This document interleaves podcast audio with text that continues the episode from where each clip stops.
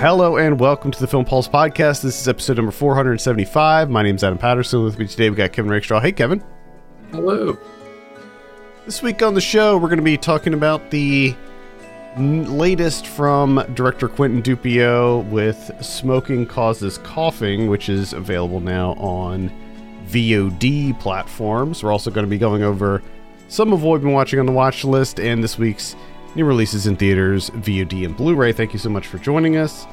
If you have a moment, consider reviewing us on iTunes. That'd be great. I think we could just uh, hop on in. Uh, now, this is. I don't know how many Dupieux movies that we've reviewed on. Like, I'm pretty sure that we covered more of his movies than any other. Like every Yeah. every Dupieux movie that comes out since Wrong, I think Pretty much. there were a couple here and there. I think we didn't we didn't really talk about Wrong Cops. I think I talked about it. We didn't do a full review, but there were like a couple, maybe maybe one or two others. But yeah, for the most part, he's a mainstay of this show. His latest, Smoking Causes Coughing, I have a synopsis here. After a devastating battle against a diabolical turtle, a team of five Avengers, known as the Tobacco Force, is sent on a mandatory retreat to strengthen their decaying group cohesion. Their sojourn goes wonderfully well until L- Lizardin, Emperor of Evil, decides to annihilate planet Earth. Now, uh, if that sounds ridiculous, uh, you can you can better believe that it is. Uh, you know, you're not familiar with Quentin Dupieux, he is a fan of the absurd, and his movies are pretty pretty out there, pretty pretty goofy, pretty wacky. And this one is kind of a play on Power Rangers, really. It's it's like a it's like a almost a spoof of Power Rangers, but with the added like sort of uh frame like framing device that like mandible it's, so, it's also kind of plays out like mandibles in a way anyway uh we'll start with you kevin what were your initial impressions of smoking causes coughing Uh, like most Dupios, I didn't really know that this was a thing until the day before I watched it, which is really exciting. I should just know that by now. It seems like every year you at least get you at least get one Dupieux, usually two, mm-hmm. if we're being honest. he's And, uh, yeah over the last couple years he's really been cranking them out and, and the the weird thing is like they all they all do eventually get released in the in the united states but they're always like really low key releases Mm-hmm. Just really, you know, soft openings, really. And I love it because I always know what I'm getting with Dupieux. A, it's going to be short sweet. B, it's going to be entertaining. mm-hmm. Always entertaining. Even when they're not especially that great, Yeah. it's still entertaining, you know? And you know going in that you're going to be you're going to be done and back back to your day within like an hour and a half tops Mm-hmm. usually not even that long. Yeah. What's not the light. And his movies have sunshine in them, which is really nice. You can see stuff going on, so that's cool. And they're just definitely always yeah like Really and absurd. He he definitely has been going for this like very bright faded color palette I love it. Uh, I, I don't I don't know if Rubber had I don't think Rubber had that kind of color palette. But like a lot of his all of his newer movies have that very kind of washed out look. Yeah. And you just Very warm. yes. And with, with this, this movie is like a lot of his other movies, where you know, like you read the synopsis or whatever, seems silly enough, but you also know that it's not going to be that. No. and you there's always that that element of like this movie could go anywhere i have no idea where it could go and it's like you said it's you know kind of a, a parody of power rangers but it's only that for like the first like five minutes and then it becomes an anthology film Yeah. That's Uh, that's the surprise is yeah that mo- a- large portion of this film's runtime is dedicated to people telling stories and us g- just going through these kind of scary stories, which is kind of a bizarre departure that you don't really expect. And uh, I was just surprised how fucking disgusting it was. Yeah, it's super gory. It's uh, it's definitely over the top gory. Which I, I mean, I should should have known when the tortoise exploded. yeah, yeah, the tortoise does explode at the beginning, but it's funny because that that's like, there's that, and then there's like another clip where they like just completely brutalize another monster, but that's like pretty much all all there is for like the Power Ranger type stuff. Most of the time, they're just on this retreat, just telling stories. And then they catch a barracuda, and the barracuda tells a story. Yes, of course. Of course, the barracuda tells a story. Yeah, it, it's hard to. I mean, so looking at this and comparing it to Dupieux's other recent works, I, I would say that this is it's it's a little messier in that it's just like all over the place, but at the same time, it's just so light and breezy and like you said, it comes and it goes. That it's just very fleeting, and I because of that, it, it's hard to really fault it for too much because it is just a very entertaining, funny, enjoyable movie. Yeah, like that's that's kind of where I've fallen with his movies now. It seems like is I can't, like you said, I can't I can't fault them because they're they're they're so short. They're they're breezy good time. There's so much damn creativity, and I mean, even when they're messy, it's like it's still I'm not getting I'm not getting this anywhere else really. Yeah. It's it's definitely a rare breed these days. I mean, I feel like we used to get a lot more movies like this that were just really out there taking risks, you know, really nurturing creativity. Less so now, but I yeah, I mean, I I definitely appreciate it. I think that this is very this this one along with, you know, his other output, I think is very funny. Uh, I wasn't like laughing hysterically or anything throughout this, but it is it's it is definitely the kind of humor that I I like. Um, I don't know. Maybe maybe there were some more like sight gags and stuff in this one, but I still enjoyed the humor of it. I don't know. I don't know what else to say. It's uh Power Rangers going on a, a, a workshopping retreat and telling scary stories with each other. Yes. Like uh, the the stories themselves are very good.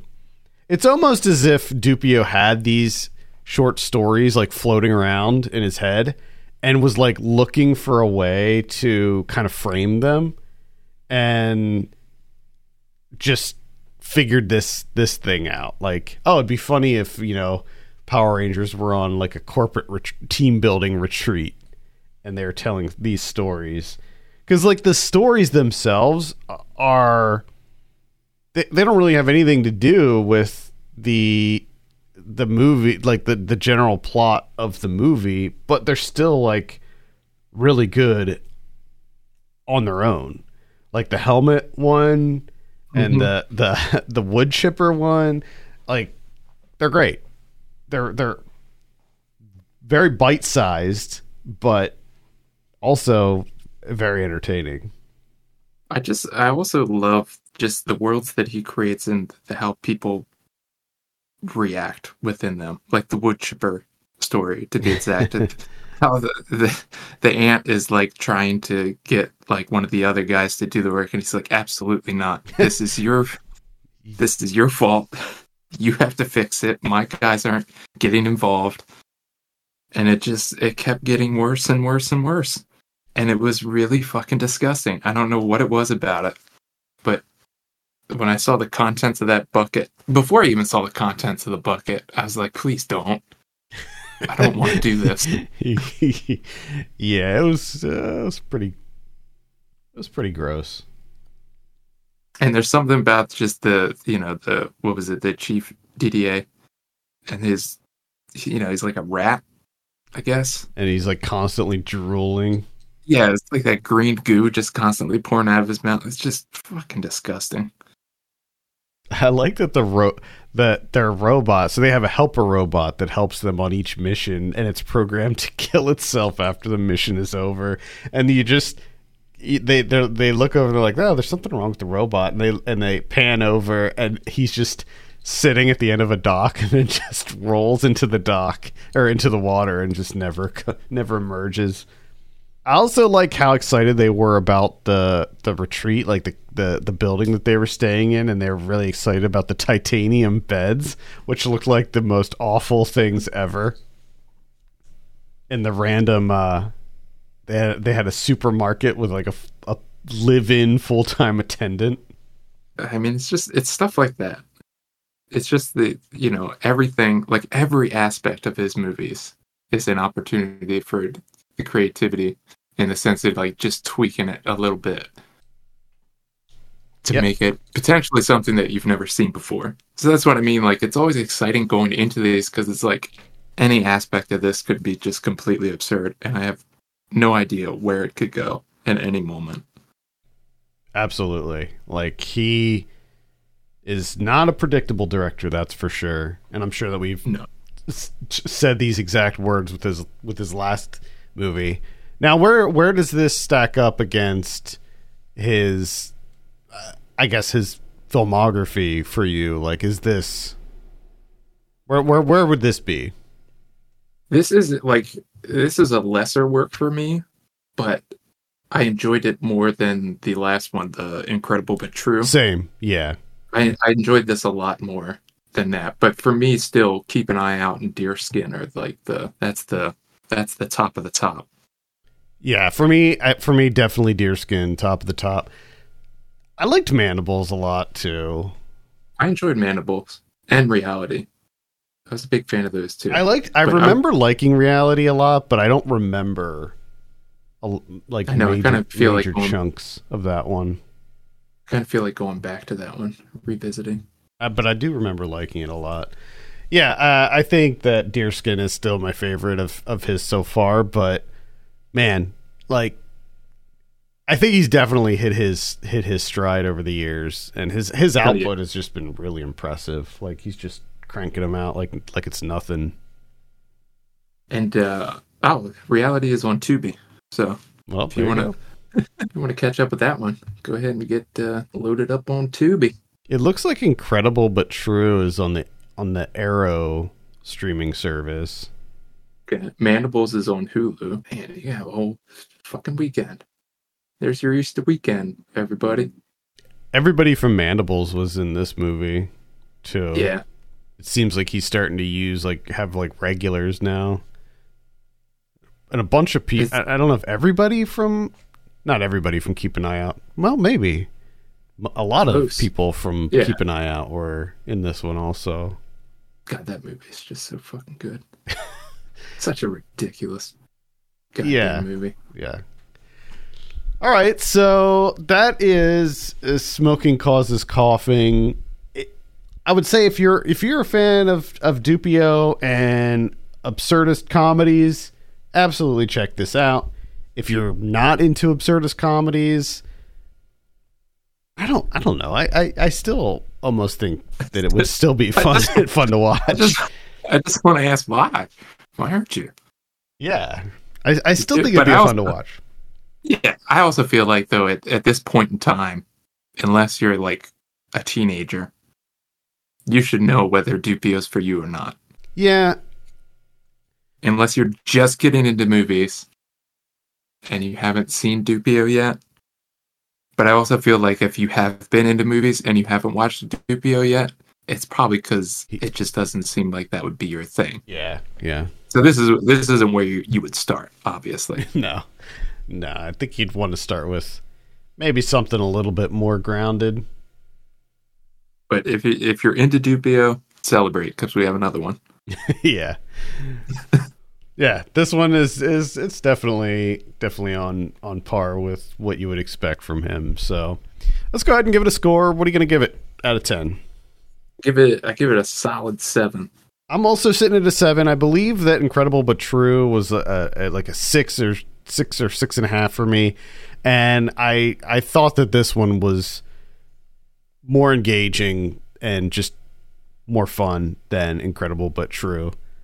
Yes. It, it, and, and like in, in some ways, the helmet story in this felt similar to me and it's it's like they got the same amount done in like five minutes, you know. Yes. Like with Incredible but True, it's it's like obviously not the exact same, but like it's about people who find a mysterious object in their house, and I don't know. I I found the helmet one to be just more fun. Yeah, and I just love that it took all but like one minute of isolated thinking Yep. to be like, I hate everyone. Everybody's just better off dead.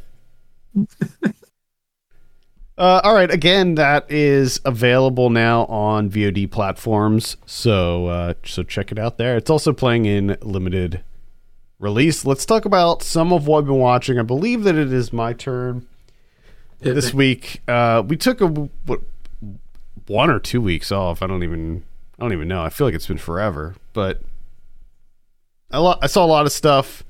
Uh, so I'll try to truncate it down. I'll start with the newest things. Uh, I saw Dungeons and Dragons: Honor Among Thieves. This is uh, directed by John Francis Daly and Jonathan M. Goldstein. If you're not familiar with them, they they did Game Night. So, interestingly, Oh. if you liked Game Night, I think you're gonna like Dungeons and Dragons because the, the the level of comedy is is on this. It's pretty much there. Interesting. Yeah, I did not know that. this is i mean it is very much a comedy. Like it, it is as much a comedy it is, as it is like a fantasy movie. Uh, and it's very funny. The comedy really works. Um, it doesn't I, like it does a good job. Now just to be clear i never played dungeons and dragons. Like i'm familiar with some of the the lore. I've played some of like the video games like Baldur's Gate and Neverwinter Nights. Like i played some of those in the past so I'm a little bit familiar with with some of the stuff, but I never actually played D and D. Um, so, but with that being said, I think that they did a good job of taking elements from the game, translating them into a movie, and they did a lot more. Like they sort of went above and beyond just transplanting like character archetypes and monsters and stuff like that. They they actually sort of like the way that the movie is structured feels very much like a Dungeons and Dragons campaign. And there's like so many little like fan servicey things, Easter eggs, stuff like that in here, but it's done in a very kind of slick, organic way that doesn't detract from the story here. Uh, also, one of the things that I liked about this is that they didn't abandon the comedy in the final act when you know the action and the the tension and all of that started to ramp up. They still kept it funny even during like the big climactic, you know, fight at the end. They just did a lot of things right about this. The thing that the, it's it's such a surprising movie because the trailer was good, but I was still expecting it to be not great. And it really is way better, kind of on every level, than what you would expect or that, it, that this movie has any right being. Like the camera work and the editing, for instance, is really really good surprisingly good like they use some very stylistic camera movements and uh editing choices to make this very like way more kind of stylistic and and artistic than what you would expect from what is essentially a, a big you know fun popcorn flick. So huge surprise for me on this and i definitely recommend seeing this in the theater if you can dungeons and dragons honor among thieves had a blast absolute blast with this Incredible. Who would have thought? yeah one of the biggest surprises of the year i would say for me Uh, I finally got to see Popstar Never Stop, Never Stopping. Hell yeah. I've been trying to watch this for years, but it was never on streaming. Never, never on streaming. That's weird. Finally pops up on HBO Max. So I hit play as fast, like as soon as I found out. I was like, this is what I'm doing for the day. This is dumb as hell, but that's exactly what I wanted it to be. You know, I want I wanted that really stupid humor and I mm-hmm. got it. The only thing that I didn't like about it, which is just like an aging thing, you know, I'm sure if I saw this in 2016, it wouldn't have been that big of a deal. But it was like kind of annoying, to, you know, where they do in like the interview type, where they're talking to like Nas and like Mhm. Pink and Mariah Carey and stuff. It's just like, no, I don't like this. This isn't funny. That sounds like but it. really, that but really that's it. But- But that's really the only thing that I didn't like about it. Everything about it is just funny as hell and absolutely stupid as can be. I've been uh, watching the MacGruber TV series on on Peacock, and I, I get the same vibes from that. Yeah, just there's certain times where I just want like the dumbest comedy possible, Mm-hmm. Mm-hmm. and they deliver. Hell yeah. Uh, so that's Pop Star. Never stop, never stopping. I recommend that too. It's it's it's a it's a really fun fun comedy. I saw John Wick Chapter Four. Uh, you know, with the John Wick series, I, I've loved all of them up until up until this point, and I was like, how can they keep doing it? I remember I said this when John Wick Two was about to come out. Like, how can they possibly live up to the first one? Well, I'm still saying that even in the fourth entry in the series. This might be the best one of all of them. Uh, it is. It feels the most mature, uh, but the cool thing about John Wick is that it's like an action fan's action movie. It pays homage to so many different eras of action film, so many people. It is not only is it a great action movie in and of itself and sort of cementing itself as one of the best action franchises ever, um, it acts as this really great sort of timeline or, or history lesson of action movies. Like this one features a lot. I mean, it's it's it's nonstop. It's it's just like the other ones, almost nonstop action. Uh, this one has Donnie Yen in it as like one of the big adversaries, uh, and this may be Donnie Yen's best role that I've ever seen him in. Uh, not only does he get to show showcase that he still has it as far as the the action chops. I mean, like he kicks so much ass in this movie. He plays a blind swordsman, by the way, and um, he is really funny. Like his character is so like sarcastic and goofy, and he's great in it. Uh, you see, um, there's a there's a great fight scene between Donnie Yen and uh, Hiroyuki Sanada, and that is like an incredible showdown that I never imagined that I would see. The two of them having just a freaking nuts like balls out fight. Uh, there's a nunchuck scene in this where Mm. you, you you don't see that too much, but yeah, So- there's a nunchuck action scene. Uh, Scott Adkins is in this one and plays this uh, very portly like gangster guy. So there's this there's a great fight scene with Scott Adkins. Um, and there's this one scene uh, that I think I haven't read much about what people are saying about this, but I imagine it's the one scene that everybody is talking about where uh, and this is something that I've said in the past that that someone should do, and that's a top-down action scene. So, and that's exactly what they do in this. So, there's a scene where John Wick is fighting through this like sort of dilapidated building, and it is all done in a top-down perspective. So the camera is floating above John Wick, and it's going like through the rooms, and you know it's like a cutaway thing.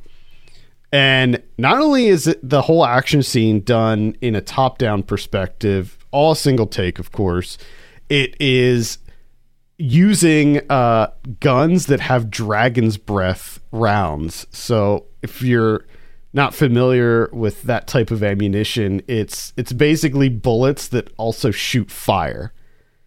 So it is maybe one of the best action sequences I've ever seen in a movie. It is outstanding. And the stunt work in this is just man, it is on the next level in this movie. So it's it's basically a showcase of an amazing uh, group of performers, choreographers, uh, cameramen, stunt people, just working at the top of their game. So highly recommend John Wick Chapter Four. Just just see it. Oh my god. Well, I caught up with everyone else and watched everything, everywhere, all at once. Hell yeah. It's what won like forty-seven Oscars. It yeah won a lot. I didn't watch the Oscars this year, by the way, but yeah. something like that. Just a ton of Oscars. I had uh, a good amount of fun with this one. It got a bit tiresome towards the end, especially when the messaging became clearer and clearer. I was just like, "Be kind to everybody. Everything will be cool." And I, I don't know. That just this started to irritate me. This whole idea of that we just be kind, things will be great. When that is, I've never accomplished anything. But I will say that like the first fight sequence in this movie, you know, with the fanny pack, Mm. the the excitement was high. I got very excited. Fanny pack fight scene. Mm-hmm. What what more could you want? Uh, and I thought, for the most part, I, I found it to be pretty damn fun. It just the like the more the deeper that the narrative got, I just kind of I started to tune out a little bit. The messaging was a little bit weak for me, but everything else I I thoroughly enjoyed. Uh, some of it didn't quite make sense to me. I don't understand why her girlfriend Becky isn't in any of the other timelines. That seems weird. But all the people that work at the IRS building are. I don't know if that says something about the relationship and where it's going to end up. But I I don't know. Like I enjoyed it for the most part, but I'm also I also failed to see like what the hullabaloo was all about. I loved it. You know what I mean? yeah. like i don't know if it was just like because i've watched it so far removed from the the overall discussion you know when everyone was discussing this movie and to watch it so late after the fact i guess there's always going to be that bit of uh like inherent letdown maybe but i was you know at the end of it i was just like yeah it was all right Nice. Well, yeah, I love I loved it. I think it was my number two movie of the year or something. So this is what this is one of those movies though that like when we we started it i thought we started it early right and then it was like bedtime and i was like oh yeah we'll, we'll stop and i stopped and there was still like an hour and 30 minutes left and i was really confused i don't know what happened i don't I understand how it was possible I saw it in the theater and had a really good time in the theater with it. Uh, I've been continuing my my deep dive into Walter Hill.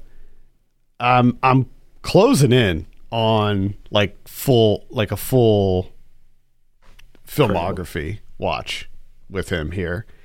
So I saw Extreme Prejudice from 1987.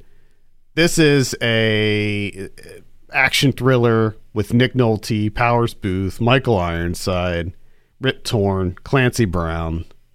Uh, it's a who's who, and uh, what you what you have here is a group of of army army guys who are all marked dead. They're all D- DOA. They all they're all killed in action. But guess what? They're not. They're they they're forming a like a covert secret group and they have to go up against Powers Boothe who is this uh, uh, narcotics kingpin smuggling drugs in into the country from Mexico. Um, and it's a just badass. William Forsythe's in it too. He plays one of the guys, one of the army guys. Uh, it's badass. I absolutely loved it. Uh, it's just, it goes all out. It's just full on testosterone fest here. Um, yeah, that that one, Extreme Prejudice, maybe not my favorite Walter Hill, but definitely maybe top five, maybe top five. I think I still like Southern Comfort more, uh, as far as like the ensemble, like Dirty Dozen style movies that he's that he does. Yeah, no, this just got watch listed. Oh, I, mean, it's awesome. Like it's Walter Hill knows how to shoot an action scene. By the way, like he's like the king of squibs. This dude, I don't know what he does with his squibs, but like when people get shot in his movies, it's it looks different than every other movie. Like somebody gets shot and it's like a like a bucket of blood comes out of him. It's Yeah. like people just explode when he when he does action scenes. Mm, I love it. Yeah, recommend Extreme Prejudice. It's awesome. Uh, the other thing I watched, well, the last thing I watched is Red Rocket, Sean Baker's from what, like two years ago, I Mhm. think. Yeah. A year ago, two years ago. Finally got around to seeing this one, and I will echo what I think most people said about this: is that Simon Rex is really good in this movie. Mm-hmm. like very very good this is another movie that i thought was fine it was okay i i enjoy the like the main thing that i enjoy about this movie is like getting to watch a movie that's just about like regular people Just slice Like, of life. a certain yeah like a certain income class that you don't get to see that often that don't seem to be in movies as much as they used to be so that's always kind of like refreshing just seeing you know like everyday type people Mm-hmm. the the only thing that the, the only knock that I had against this really is that early on, I thought I was really into it because it seemed like there was Simon Rex's character had some like complexity to him. He's you know he was he's a bad guy, but you know there's there's there seemed like there was something there, and then there's a, a certain thing is introduced in the narrative of this movie, and you're just like, well, okay, he's not complex at all. He's just a fucking Yeah. dirtbag Yeah. and it's like like okay like that kind of worked I liked it. but but it was so long that i'm just like there's no complexity to this guy at all he's just a fucking dirtbag That's the thing. Like they, they they make you think that there's an arc that's happening here. That he's getting better. That he's learning.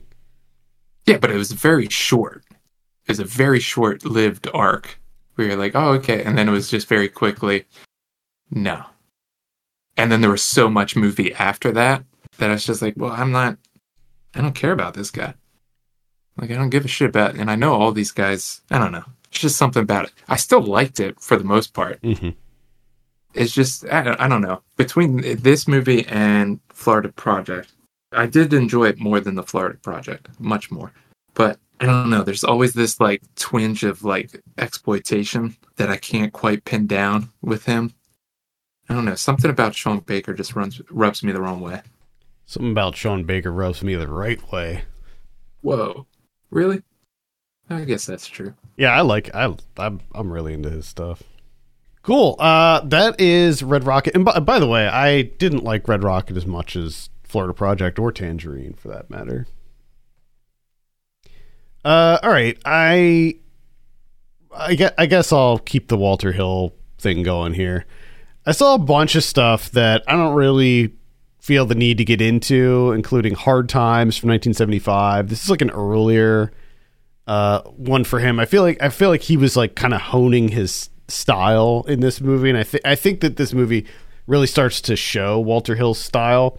This is a Charles Bronson movie about like uh, this this this he's sort of this uh this drifter guy, very stoic, you know, classic Bronson character. Uh, he starts to do like these underground uh, bare knuckle boxing matches, and he teams up with uh, James Coburn, who manages him. And this is just a, oh, it's it's a pretty light, you know, good, uh, draw. I guess action drama. Um, so eh, that one that one's a I would say like a like a light recommend. another light recommend that I would give with with Walter Hill is The Long Riders, which is a western about uh, the Jesse James and his gang. The interesting thing about this one is that it stars David Carradine, Keith Carradine, Robert Carradine, James Keach, Stacy Keach, Dennis Quaid, and Randy Quaid, and Christopher Guest, and Nicholas Guest. Wow. yeah, it's actors and their siblings. so like all of the people in the gang were like brothers in real life and brothers in the gang. So that's kind of fun. Uh, but you know, uh, it's a it's a good it's a good western. It feels a little bit too kind of generic for me.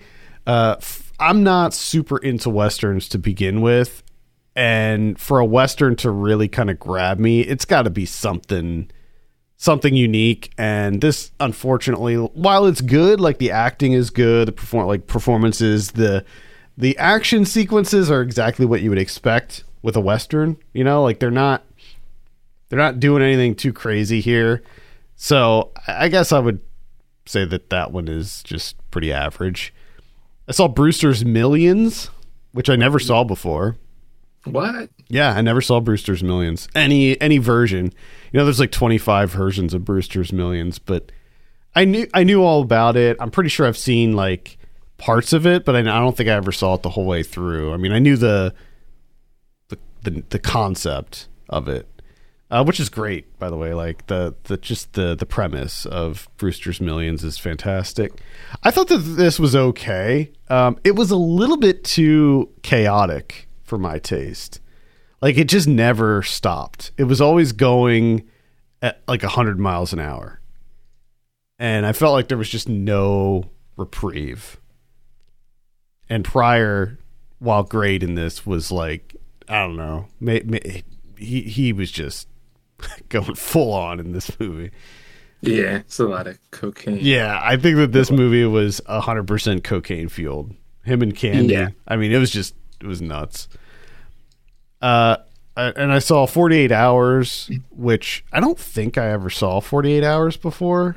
Um, but that's a great buddy cop movie. Uh, oh man, I I used to fucking love this movie. Yeah, it's great. It, it it's really great.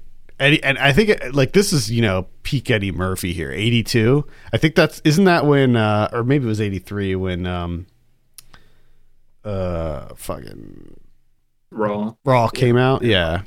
eighty seven. Oh wow, eighty seven. What the movie did? I wonder. Huh.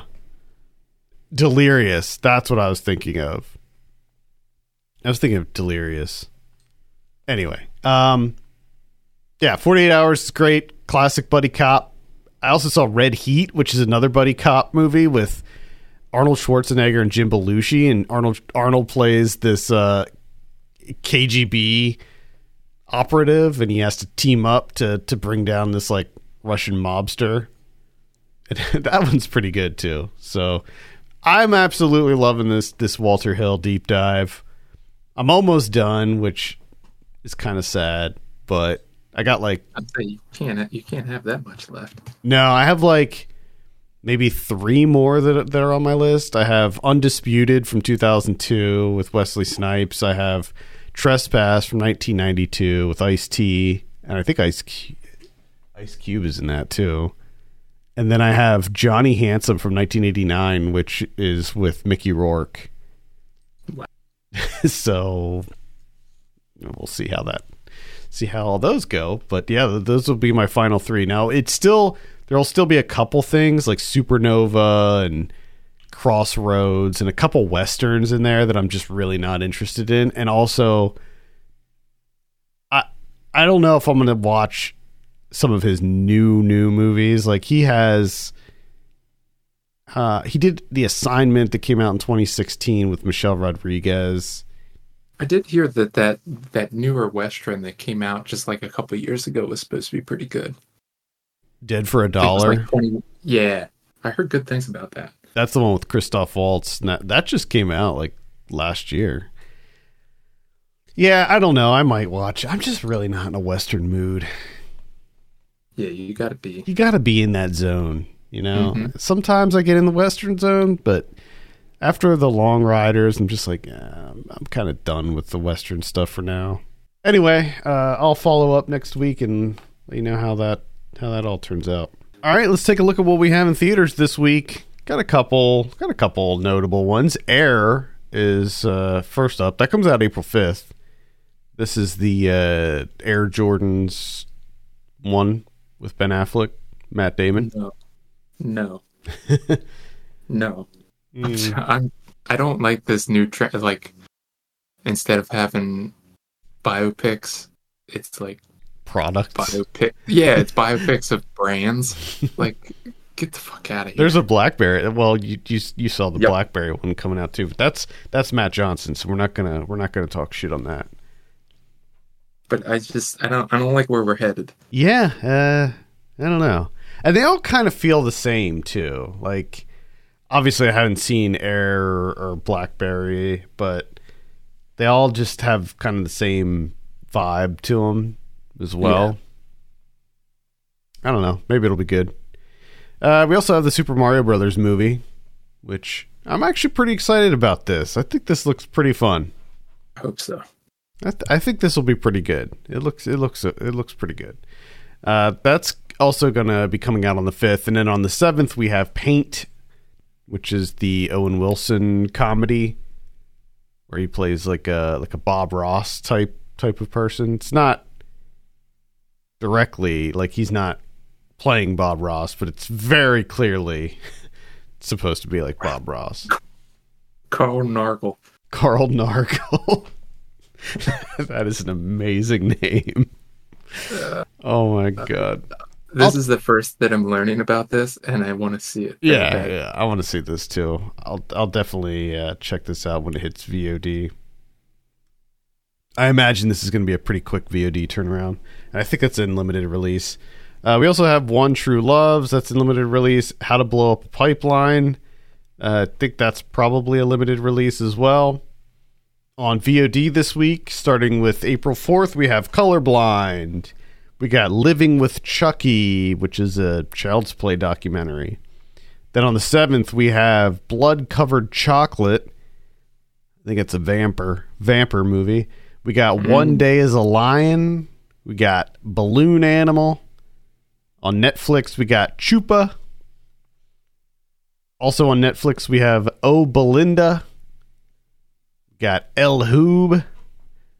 And then on Amazon Prime, we have On a Wing and a Prayer, Oh, starring Dennis Quaid. oh man! Wow. I guess that's like a faith based thing, which is kind of weird that Amazon would be putting out something that is. Oh no! The pilot dies unexpectedly mid-flight. Oh. Doug White has got to land a plane, save his entire family. Oof. How about that? Dennis Quaid is Doug White, saving his family. Doug White. Not not uh not as good as Carl Nargle, that's for sure. Not even close. on Blu-ray this week, we got Cool Hand Luke from 1967 coming out on 4K. I love Cool Hand Luke, man. What a what an amazing movie that is. Midnight Run from 1988 coming out in 4K. That's a Shout Factory release. Got a bunch of Star Trek stuff coming out, including First Contact and Nemesis and Generations and Insurrection. Got all kinds of Star Trek stuff coming out. Uh, let's see what else we got here. Confess Fletch. That's the the new Fletch that came out last year. That's pretty good. I liked that one. Envy from 2004 with Ben Stiller and Jack Black. And that's pretty much it. Is that a holiday it. weekend? It's, a, ho- it's Easter, right? Easter. Yeah, that's why there's like nothing coming out. I- Easter. I assume that there's no. Are there criterions? There are no criterions. I can't get over envy getting a. Envy. I forgot all about this movie. Yeah, I I never saw it. Well, I don't think I saw it. I might have seen parts of it on TV. But I, I always remember seeing the cover at the video store and being like, "What the hell is that movie?" Because I think it was one of those movies that was like made way, way, way before it actually came out, and like it, it uh, just had like a very quiet, kind of straight to video release. Yeah, th- I mean, this movie is. I don't know if I've seen the entire thing because it was that bad. Yeah, I think I did see parts of it on TV. Shit, a, a atrocious movie. Uh, all right. Well, uh, I think that's going to be it for this week. Thank you so much for listening. You can send us your questions and topics to podcast at filmpulse.net. You can follow us on Twitter at filmpulse.net and at filmpulsekevin. If you have a minute, consider reviewing us on iTunes. That'd be great. For Kevin Rakestraw, my name's Adam Patterson. We'll see you next week.